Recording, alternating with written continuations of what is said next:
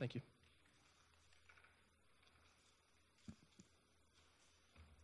Thanks, Taylor. If you take out your insert and open it up inside, was the text is Genesis 1 and 2. I became a grandfather this week, which is interesting. You know, it's curious how a 29 year old becomes a grandfather, but he ages 20 more years. That's how it is. Um, and so you have these, these points in life, these, these transition points. Like, do I know, do I know what I'm doing now? Am I actually really grown up yet? Maybe it's graduating high school or college or getting married or turning 30 or 40 or 50. I don't know. Maybe it's becoming a parent or a grandparent. Do you know what you're doing yet? And I'm now a grandparent and almost 50, and I've graduated college a couple times, and I'm like, I don't know what I'm supposed to be doing. Do you? Actually, we do. The text today tells us what we're supposed to be doing with our life. I'm going to cut to the chase and say it is simply this imaging God, bearing the divine image where we happen to be, where we find ourselves. We are imaging God. We're going to cover a lot of ground today, so let me just jump in. During the Advent season, we're, we're going through the creation account, Genesis 1, 2, and 3, as a jumping off point of a series that's going to go all the way through the Old Testament, touching down in various spots for about 25 or 30 weeks. Last week, we looked at the creation account of Genesis chapter 1, and we said, before we understand Genesis, we have to understand that it's not written to us.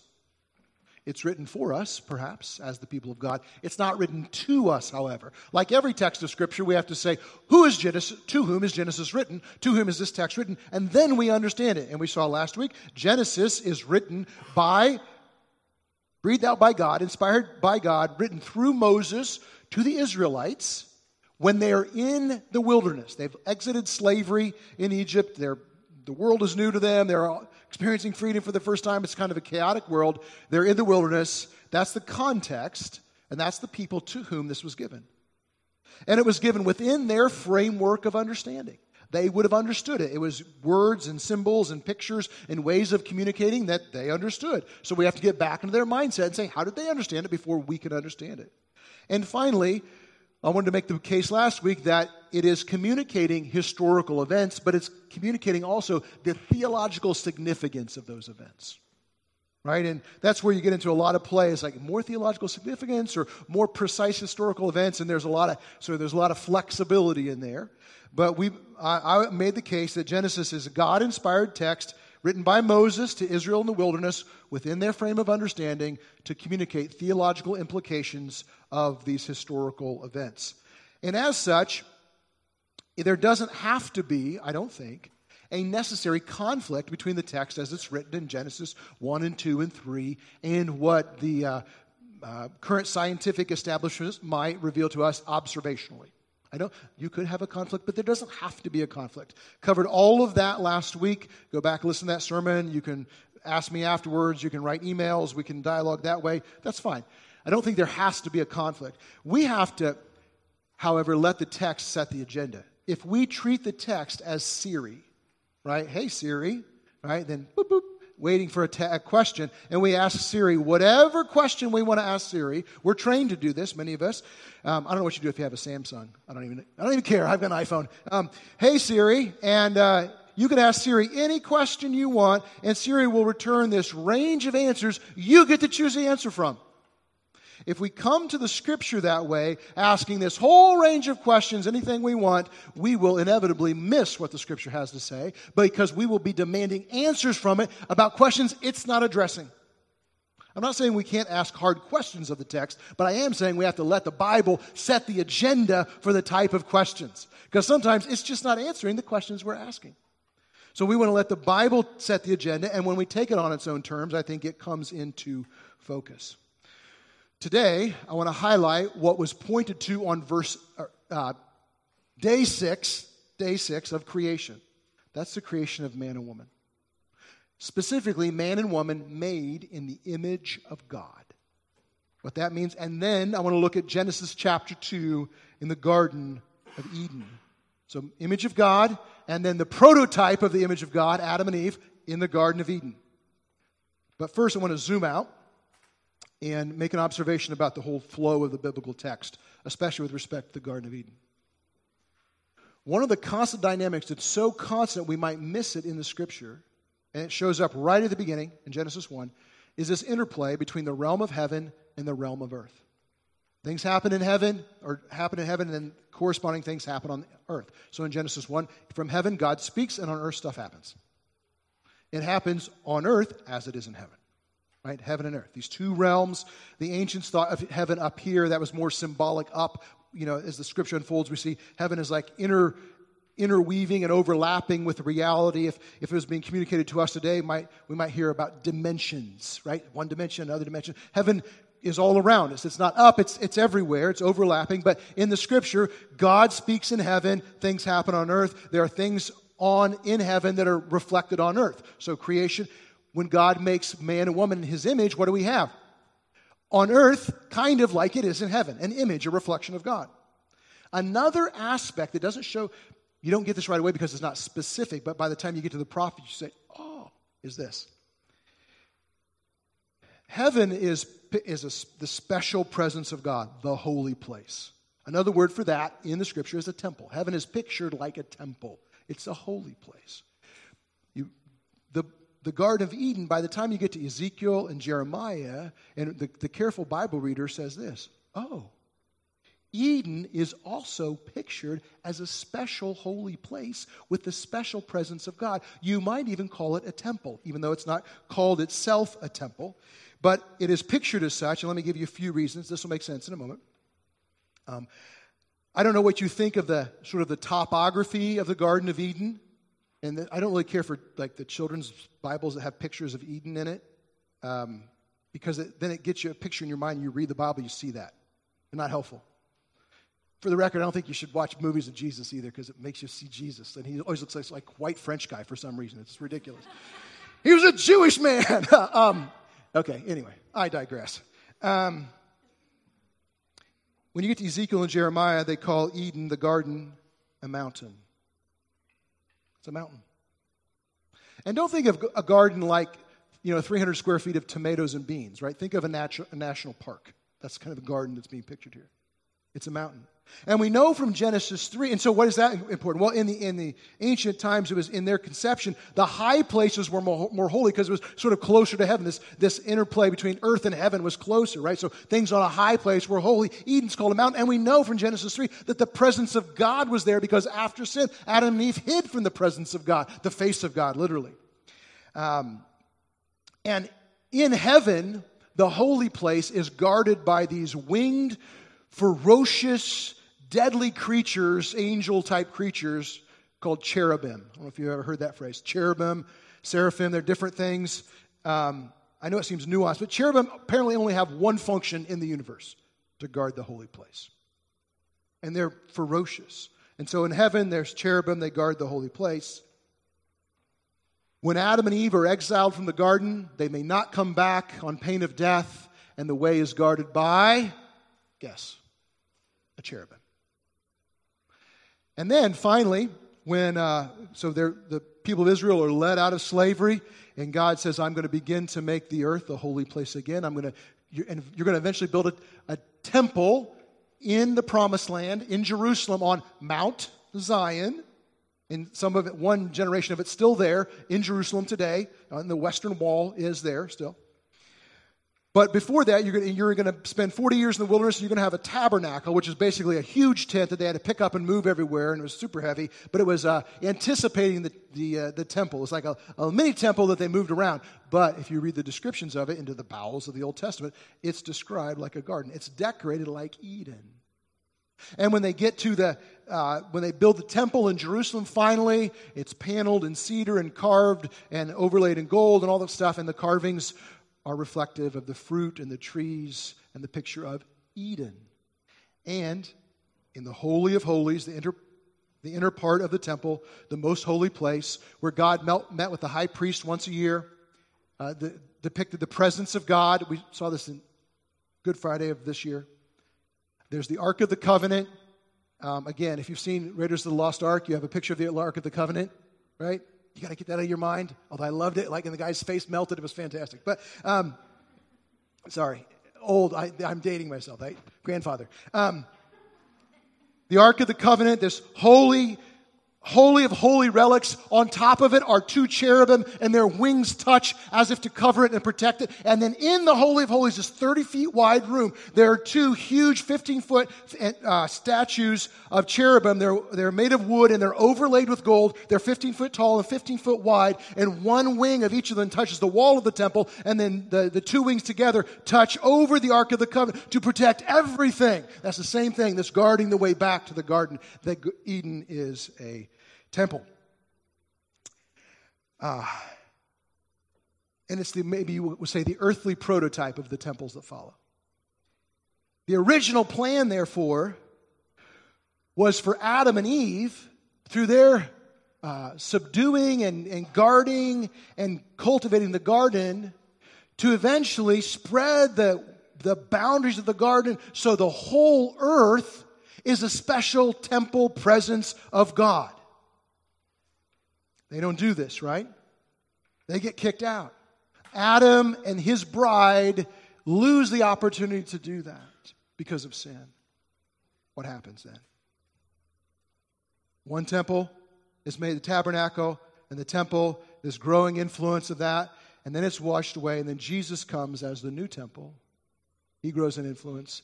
He's crucified, resurrected, ascends to heaven, sends his spirit into the people of God the church and calls you together the temple. See, Siri wants questions. Uh, uh, calls us together the temple, growing in influence in the whole earth. And then what do we see in Revelation 21 and 22? We see the holy city in Revelation coming down to earth, and it comes down touches down, the barrier between heaven and earth is removed, faith becomes sight, everything is renewed. And what is the picture we get? This whole earth now as a garden city, a special presence of God. So that what the first Adam and his bride did not do and could not do, the one who's called the second Adam, Jesus, and his bride, the church, get to do. Okay? That's the storyline. That's the temple Eden storyline. Uh, and that, I think that whole storyline is important for us to understand what it means to be made in the image of God, that Adam and Eve were, and that you are. Made in the image of God. The Bible teaches that every person, every human person is made in the image of God. And it did not, that reality didn't get lost at the fall. When sin came into the world, after that in Genesis 9 and book of James and other places, people are described as made in the image of God. And Genesis 1 and 2 teaches that we are originally created to bear the divine image in relationship with others and in fellowship with God. Adam and Eve are the prototype. But sin came, comes in and breaks things. And so when I was a youth pastor a long time ago, literally in the last millennium, right, uh, in the ni- you know, 1900s, um, I, when the ways to communicate this that I used were was this uh, an image you know, so this mirror here, this is compact mirror I got from the dollar store, uh, reflects an image, right? Right? It's reflecting me right here. I see an image of me. Is this really me? Well, yes and no. It's an image right? I can tell, oh, that's Raj. Everything's a little bit reversed, and because this is a mirror that blows things up, everything's it's distorted a little bit. These pores are huge right here, right? So it's like it's you. So you can see you. This is really you if you can see you, right?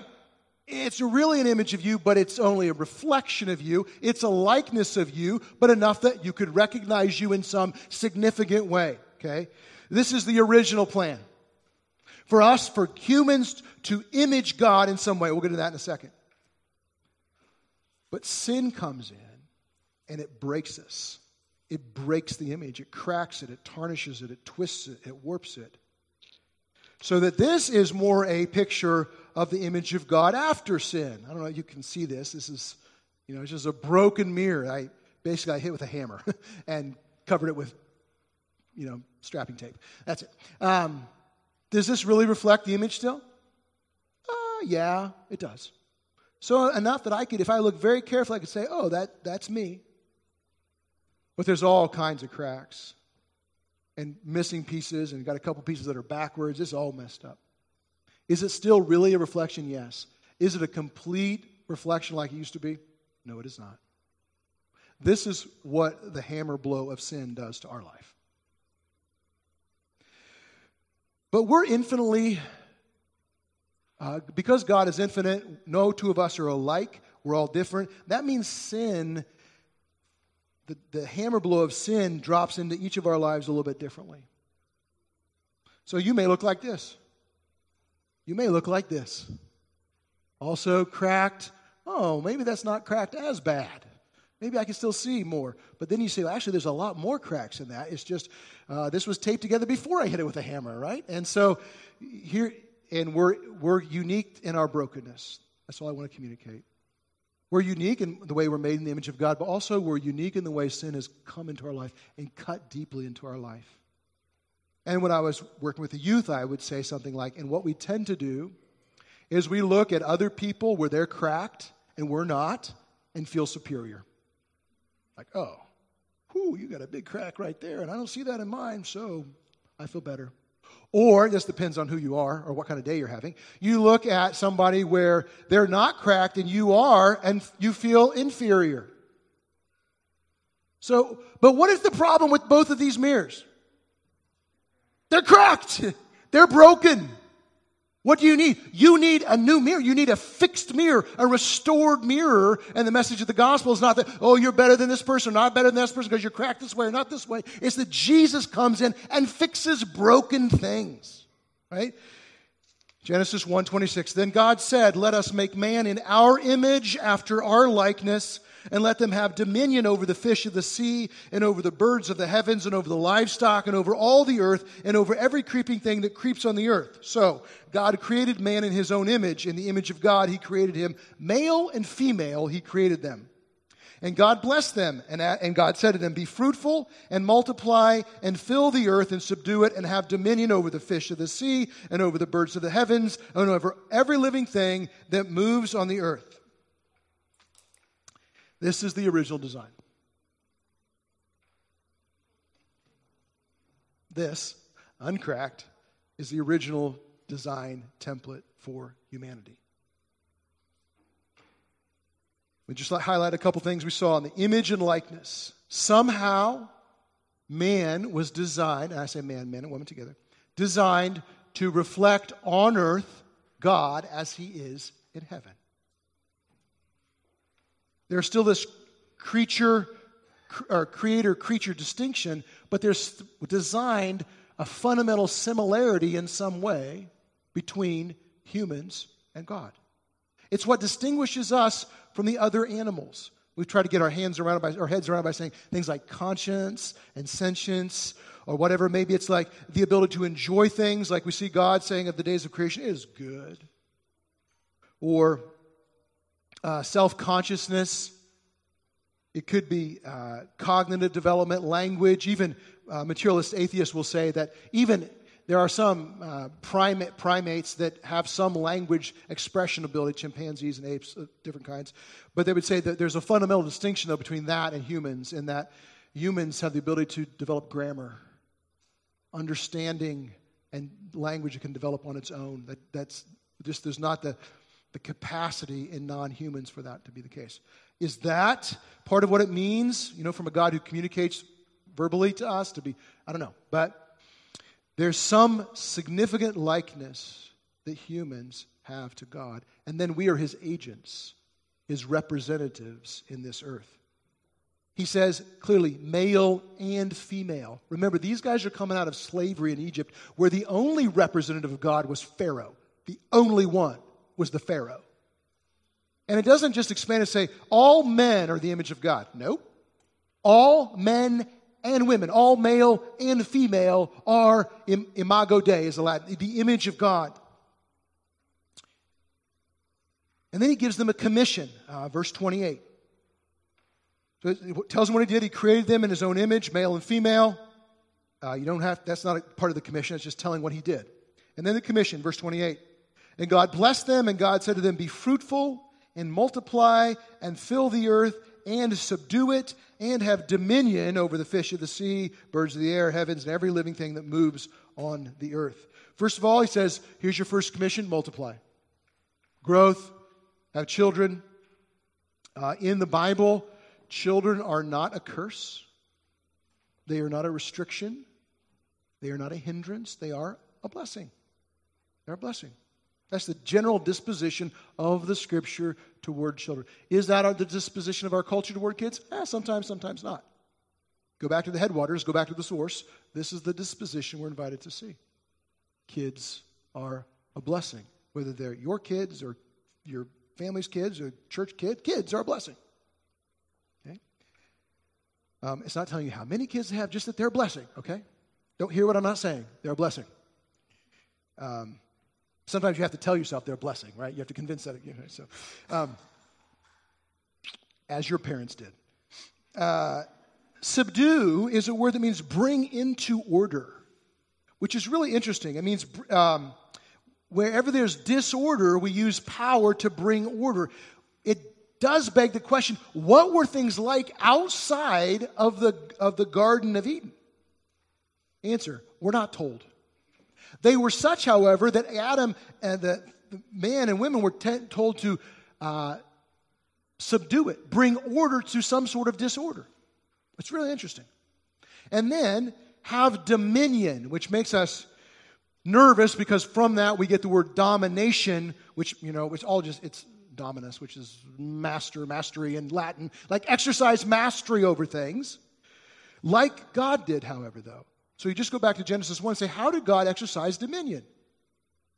He brought things to life and made them flourish. That's what it's talking about. So a lot of Hebrew scholars would tell us that exercising dominion, really, its better translation is to bring about flourishing. To bring about flourishing, to use your creativity, wisdom, ingenuity, energy, power to cause things in your environment to work together so they flourish. What environment? What environment are you in? That's the original call. To be God's agents and to express heaven on earth. Adam and Eve were to lead the charge and actually creating heaven on earth by the, the, the, temp, the Eden temple expanding to the end of the earth. We, had things not gone sideways, would have been part of that. Things did go sideways. Things are broken. Now, if you intuited when I say words like male, female, multiply, exercise power for good, that this passage might have something to do with the current debates around gender and sexuality, you would be correct. Like just headwaters, back to the headwaters. God saying, I've originally created you, male or female, to be in relationships that can multiply and for you to use your power for good and for the flourishing of the world around you. Now, predictably, if we think, if we think, well, what happens if that teaching gets run through the matrix of human sin? Think about how the New Testament talks about sin the world, the flesh, and the devil. The devil being the spiritual forces of wickedness in the heavenly places. The flesh being that part of us which is still in rebellion against God, even in those who are in Christ, that is either natural, kind of we're born with it, or that we cultivate.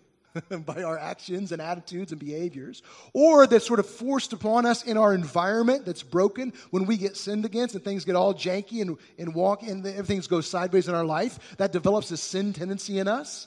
And then the world in which we live that cooperates with the, the devil and our flesh to create sort of feedback loops and ways of understanding that make it make sense couple month, uh, weeks ago, we saw that this uh, quote that worldliness is anything that makes righteousness look strange or sin look normal. That's worldliness. World, flesh, and the devil. Put that together. Create a matrix. Run the image of God through it. What would you expect to see? Predictably, we might expect to see things like gender confusion, relationships that cannot multiply, right? Or relationships that can, but outside the covenant of marriage or using power not for the good of others, but for the good of ourselves. Using our ability to, to uh, bring energy and our force to bear on something, not for the flourishing of the things, not for the flourishing of our family, but for the flourishing of ourselves. Okay? The image of God is the pattern of human flourishing. The twisting of it is dehumanizing And part of the genius aspect of sin is that we can actually be convinced when we are de- doing things that actually are leading unto our dehumanizing that we are being fully human. Okay. Implication here the original plan that was lost in the fall but recaptured in Jesus is that God intended to partner with his image bearers to express heaven on earth, and through doing that, build heaven on earth. That was lost. That was lost at the fall. But for this, we, we carry this sort of design pattern in us still. We are endowed with gifts and abilities and skills and desires that could be used unto those things. And each of us is different because we're each our little mirrors, our little reflections, right? This is re- each of us has this little mirror that's reflecting an infinite God. But we're finite. We only got this little circumference of our mirror, right? That means each of us maybe reflect a different part of God. So there's a lot of difference in each one. Um, and that's, this is true among those who are not followers of Jesus either. It, a lot of times this shows up like with desires for, uh, we might call secular justice. Right? Um, a lot of politics is just rooted in this. Like people that have this latent, leftover reality, the image of God in them, therefore have deep passions about things, but in the separated from the creator. When the, when the creature gets separated from the creator we become our own authority and then we, the world therefore says some things are flourishing where scripture says oh that's not flourishing at all. It would say that's dehumanizing where the world would say oh that's that's humanizing. So we got to go back to the fountainhead, back to the source, and see let, what does Scripture say is flourishing. This does, however, tell us that we can and ought to operate with a profound respect for every single person we meet in this world. Because you have never met a normal human being. I put on the bottom right of your insert, there's a quote from C.S. Lewis in his essay, The Weight of Glory. I haven't quoted Lewis in over a month, so here we go. It's a serious thing to live in a society of possible gods and goddesses. To remember that the dullest, most uninteresting person you can talk to may one day be a creature which, if you saw it now, you would be strongly tempted to worship. Or else a horror and a corruption such as you now meet, if at all, only in a nightmare. All day long, we are, in some degree, helping each other to one or the other of these designations. It is in the light of these overwhelming possibilities, it is with awe and the circumspection proper to them that we should conduct all of our dealings with one another, all friendships, all loves, all play, all politics. There are no ordinary people. You have never talked to a mere mortal. Nations, cultures, arts, civilizations, these are mortal, and their life is to ours as the life of a gnat. But it is immortals whom we joke with, work with, marry, snub, and exploit, immortal horrors, or everlasting splendors. You have never met an ordinary person. You have only met people made in the image of God. Cracked, tarnished, broken, yes. Real image bearers, definitely. And as, look, we've got, God has opened this to us, this revelation to us. This allows us, guys, we can relate to every single person first based on the common fact that we are made in the image of God.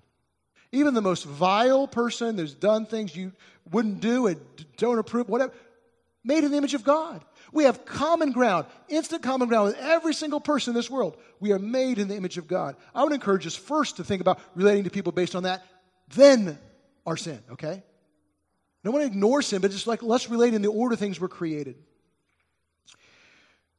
Uh, this by the way, solves the identity crisis in part. What are you supposed to do as a grandpa? Or wherever station you are in life? You have been designed to live out your calling by aiding the flourishing of those around you. That's it. What environment am I supposed to do that in? What environment are you in? Do you want to do that on a huge stage? Okay, maybe start in your living room. Maybe start in your living room. You know, our culture communicates to us that we really to be fully human, what we have to do is really find ourselves. And that curiously means when you find yourself, you will be different and better than every single person in the world. You will be different. If you really find out what you're supposed to be doing, you will be instantly successful or ultimately successful, and people will look at you and they will revere you, and you will be different, and it will be great, and you will be like God. Next week, we're going to see that desire gets people in trouble. It might well be that we can find deep and whole satisfaction and delight simply by looking around our life and saying, what relationships am I, in? Where do I live? How can I use the gifts and skills God's put into me to bring about flourishing as He's defined, flourish, defined flourishing? How can I love people well? How can I serve them? How can I represent Jesus to them? How can I be to them a place of heaven on earth? Whether they respond healthy or not, this is our calling. You may never be famous. Who cares? God's the only one famous at the end of the day anyway. Right? We can live in very small places and connect to our original design pattern. Okay, then at the end of Genesis chapter 1, uh, there's a turn. Some, you know, Genesis 2 is a different account. Some people say it's a second creation account. I think it's probably just another angle, like on creation. One is like situating man within the world, the second is situating man in relationship to God and each other. Uh, I, I, think this is the case because the name for God changes from Genesis 1, which is Elohim, which is the more broad name of God, to Genesis 2, it's the Lord God, or Yahweh, the covenant name of God. Okay. In Genesis 2, we see we're originally created to bear the divine image in relationship with others. And for sake of time, I'm just going to jump down to verse 7. Then the Lord God formed the man of dust from the ground and breathed into his nostrils the breath of life, and the man became a living creature. And the Lord God planted a garden in Eden in the east, and there he put the man whom he had formed. Okay, so all I want us to see, we're just barely touching on Genesis 2, sorry. Literally, there are sermon series on Genesis 2 and Genesis 1 26 to 28. The, the garden that God planted is a specific place, it wasn't the whole earth. By the end, Genesis, Revelation 22, it's the whole earth. So this growth is anticipated. God creates a garden. He puts the man, Adam, which confusingly also is just the word for man, mankind, in the garden. Verse 15 Then the Lord took the man and put him in the Garden of Eden to work it and keep it. That word keep means to guard it. When they're exiled from the garden at the end of Genesis 3, the cherubim are put at the garden to guard it on pain of death. That's the same exact word used here. To guard it from something vile coming in. What was Adam to guard the garden from? Well, we'll see next week that there was something vile that would come in. Adam did not do his job. He was supposed to cause the garden to flourish, to exercise dominion over it, right? To cause it to flourish, to grow, and then to guard it. Um, all I want to see there is in when we're causing things to flourish, sometimes there's a defensive function. Sometimes we have to say, this is evil and it must stop. That's still the case.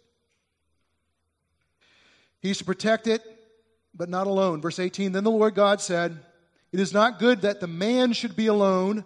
I will make a helper fit for him. That's a little unfortunate English word, helper. Not like, oh, a little servant helping Adam, right? The next time this is used, it's the word Ezer. It's for the Lord is the helper of Israel. But it's not a tiny word. It's not a little light word. This is, a, this is going to be Eve, right? She's described as, with the same word as the Lord, who's the helper of Israel, right? Is a strong word. Um, Let's see, verse 21. So the Lord God caused a deep sleep to fall upon the man, and while he slept, took one of his ribs and closed up its place with flesh. And the rib that the Lord God had taken from the man, he made into a woman and brought her to the man. Then the man said, This at last is bone of my bones and flesh of my flesh. She shall be called woman because she was taken out of man. Therefore, a man shall leave his father and his mother and hold fast to his wife, and they shall become one flesh. And the man and his wife were both naked and were not ashamed, right? Sin comes in the world, they begin to cover themselves. So let me just say uh, sometimes uh, this question, the passage is read, and people say, What are the implications for those who are not yet married? Um, nothing. That's not what it's talking about. Context, a horizon is like multiplication, things producing after their own kind, and then this is the pathway that this happens in, right? Um, Adam, fully the image of God before this. Just not good that he was alone.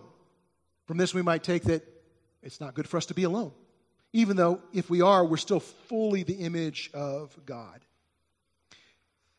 Okay, I don't know what you want to do with this, but I'm, my job is to tell you what's true, and then you figure it out, okay? Um, verse 21 While he slept, God took one of his ribs and closed up the place with its flesh. That Hebrew word is, happens 43 times in the Old Testament. The number of times it's translated rib, twice, and they're both in this sentence. What's it translated like the rest of the time? Side. It's just the side. Okay, why does it say rib? I don't know. King James Version of the Bible did that. Forget your children's storybook Bibles. The picture, I think, I think, and this is where we're communicating theological truths of historical implications. The picture is God splitting the man in half, and from his other half making the woman. Which goes with the phrase helper fit, as ezer kenegdo, which literally means a, a, a helper according to his opposite that fits together. Right? That's why when God brings the woman to the man, he's like, ah, bone of my bone and flesh of my flesh, the other half. There it is, right? Um, uh, for those who are married, this is what the implication here. There ought to be a strong mutuality, right? There ought to be a strong mutuality. Half and half, right? 50, we're working this thing together. Right? That's what we could take from this. The bigger picture is that even in creation, when things were good, it wasn't good for us to be alone. In, in the front of your worship booklet, I'll put a quote from uh, Tim Keller's sermon called Spiritual Friendship. This is generally the quote, you know, from, from a sermon. It's not necessarily printed, so. Um, although a friend of mine wrote it, printed it in a book, I'm still not sure he got it right, but this is generally what it is. Adam was not lonely because he was imperfect, but because he was perfect. The ache for friends is the one ache that is not the result of sin. Every other ache Every other longing Adam ever had, that human beings ever had, the hunger ache, the sickness ache, the guilt ache, the lack of meaning in life ache, they all come from sin or the effects of sin. There, this is one ache that is part of his perfection.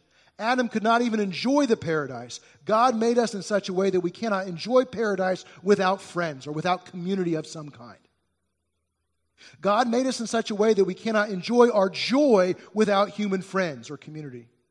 So this is Keller waxing poetic. Adam had a perfect quiet time every day, 24 hours. He never had a dry one, and yet he needed friends. We're designed to be in community. We're not designed to be lone rangers. From the beginning, we're made in the image of God who exists in a trinity, if you will, exists in community. We're designed for each other, whether that's in marriage or friendship being brought into a church family, we're meant to do this together. And finally, we're meant to do this in fellowship with God. Genesis 3 8, Taylor will get to this next week. They heard the sound of the Lord God walking in the garden of the cool, in the cool of the day. And the man and his wife hid themselves from the presence of the Lord, the Lord God, among the trees of the garden. They say, oh, it's the Lord's presence like we've always known it, but now we've sinned. And for the first time ever, the Lord's presence, literally that is his face, was a threat and they hid themselves. They had been used, the, the, the design pattern was together with the Lord for them to partner with Him for the flourishing of this earth, and that was lost. They were exiled from the garden, and at the entrance of the garden was a cherubim that said, You cannot come back to the garden except by death. And they could not. But there was one who said, I will go back into the garden on pain of death. And he did. The first Adam was excluded, couldn't come back. The second Adam comes back. It cost him his life. But back into the garden he goes. And he, so that which is lost in the fall, Jesus gets back. The broken image, he begins to restore. He's called in the New Testament the perfect image. And in union with Him, that, that restoration us begins. Begins. In Ephesians 2, it says, We are created in Christ Jesus or recreated in Christ Jesus for good works. We are his workmanship is the word poema. The way, it's a, it's, a, it's a, special workmanship. Just like each of us were individually uh, special in the way we reflected God and special in the way we were broken. When we're renewed in Jesus, we're being renewed into his special workmanship fit for you in your gifts, but not, not the same as your gifts, not the same as my gifts and passions, but uniquely designed to be recreated in Jesus so that we would be refit for this world to express on earth as it is in heaven based on how we're made. That's what Jesus gets back. That's why we say in Jesus we get our life back. He lived the life we should have died, did, uh, did but didn't. He died the death that we should have died but didn't. So that he can give us this image of God back. And when we come into Christ by faith, we trust him that we begin that renewal. And slowly, through confession and faith and over time, the light gets turned up a little bit and the, the healing begins. And at one day, come full. But right now, we can anticipate that day. We can actually anticipate heaven by walking with Jesus now in intimacy in each other and saying, Lord, heal me, confess my brokenness to you, come and heal me, work with me and through me to express on earth as it is in heaven, wherever I happen to be. Let's start with those who are closest to us our close friends, our children, our spouses, our neighbors, right? The guy who left the beer truck parked in the parking lot. Come on, man, that's six, that's six parking spaces you're taking up. You don't care. What's, what's true about that man? Made in the image of God. Right? And I could even have an opportunity to be heaven on earth to him if I get to talk to him, right? We cannot do that in our own strength. Good news is, you know, we don't have to. Part of the reason we come to the community table every single week is Jesus is committed to giving us grace every single week. If you're in Christ Jesus by faith, this table is open to you. And we want you to come and get it and know that Jesus is con- intent on restoring the image in you. I'm going to pray and invite you to the table. The way we do this here is we'll come to the outside.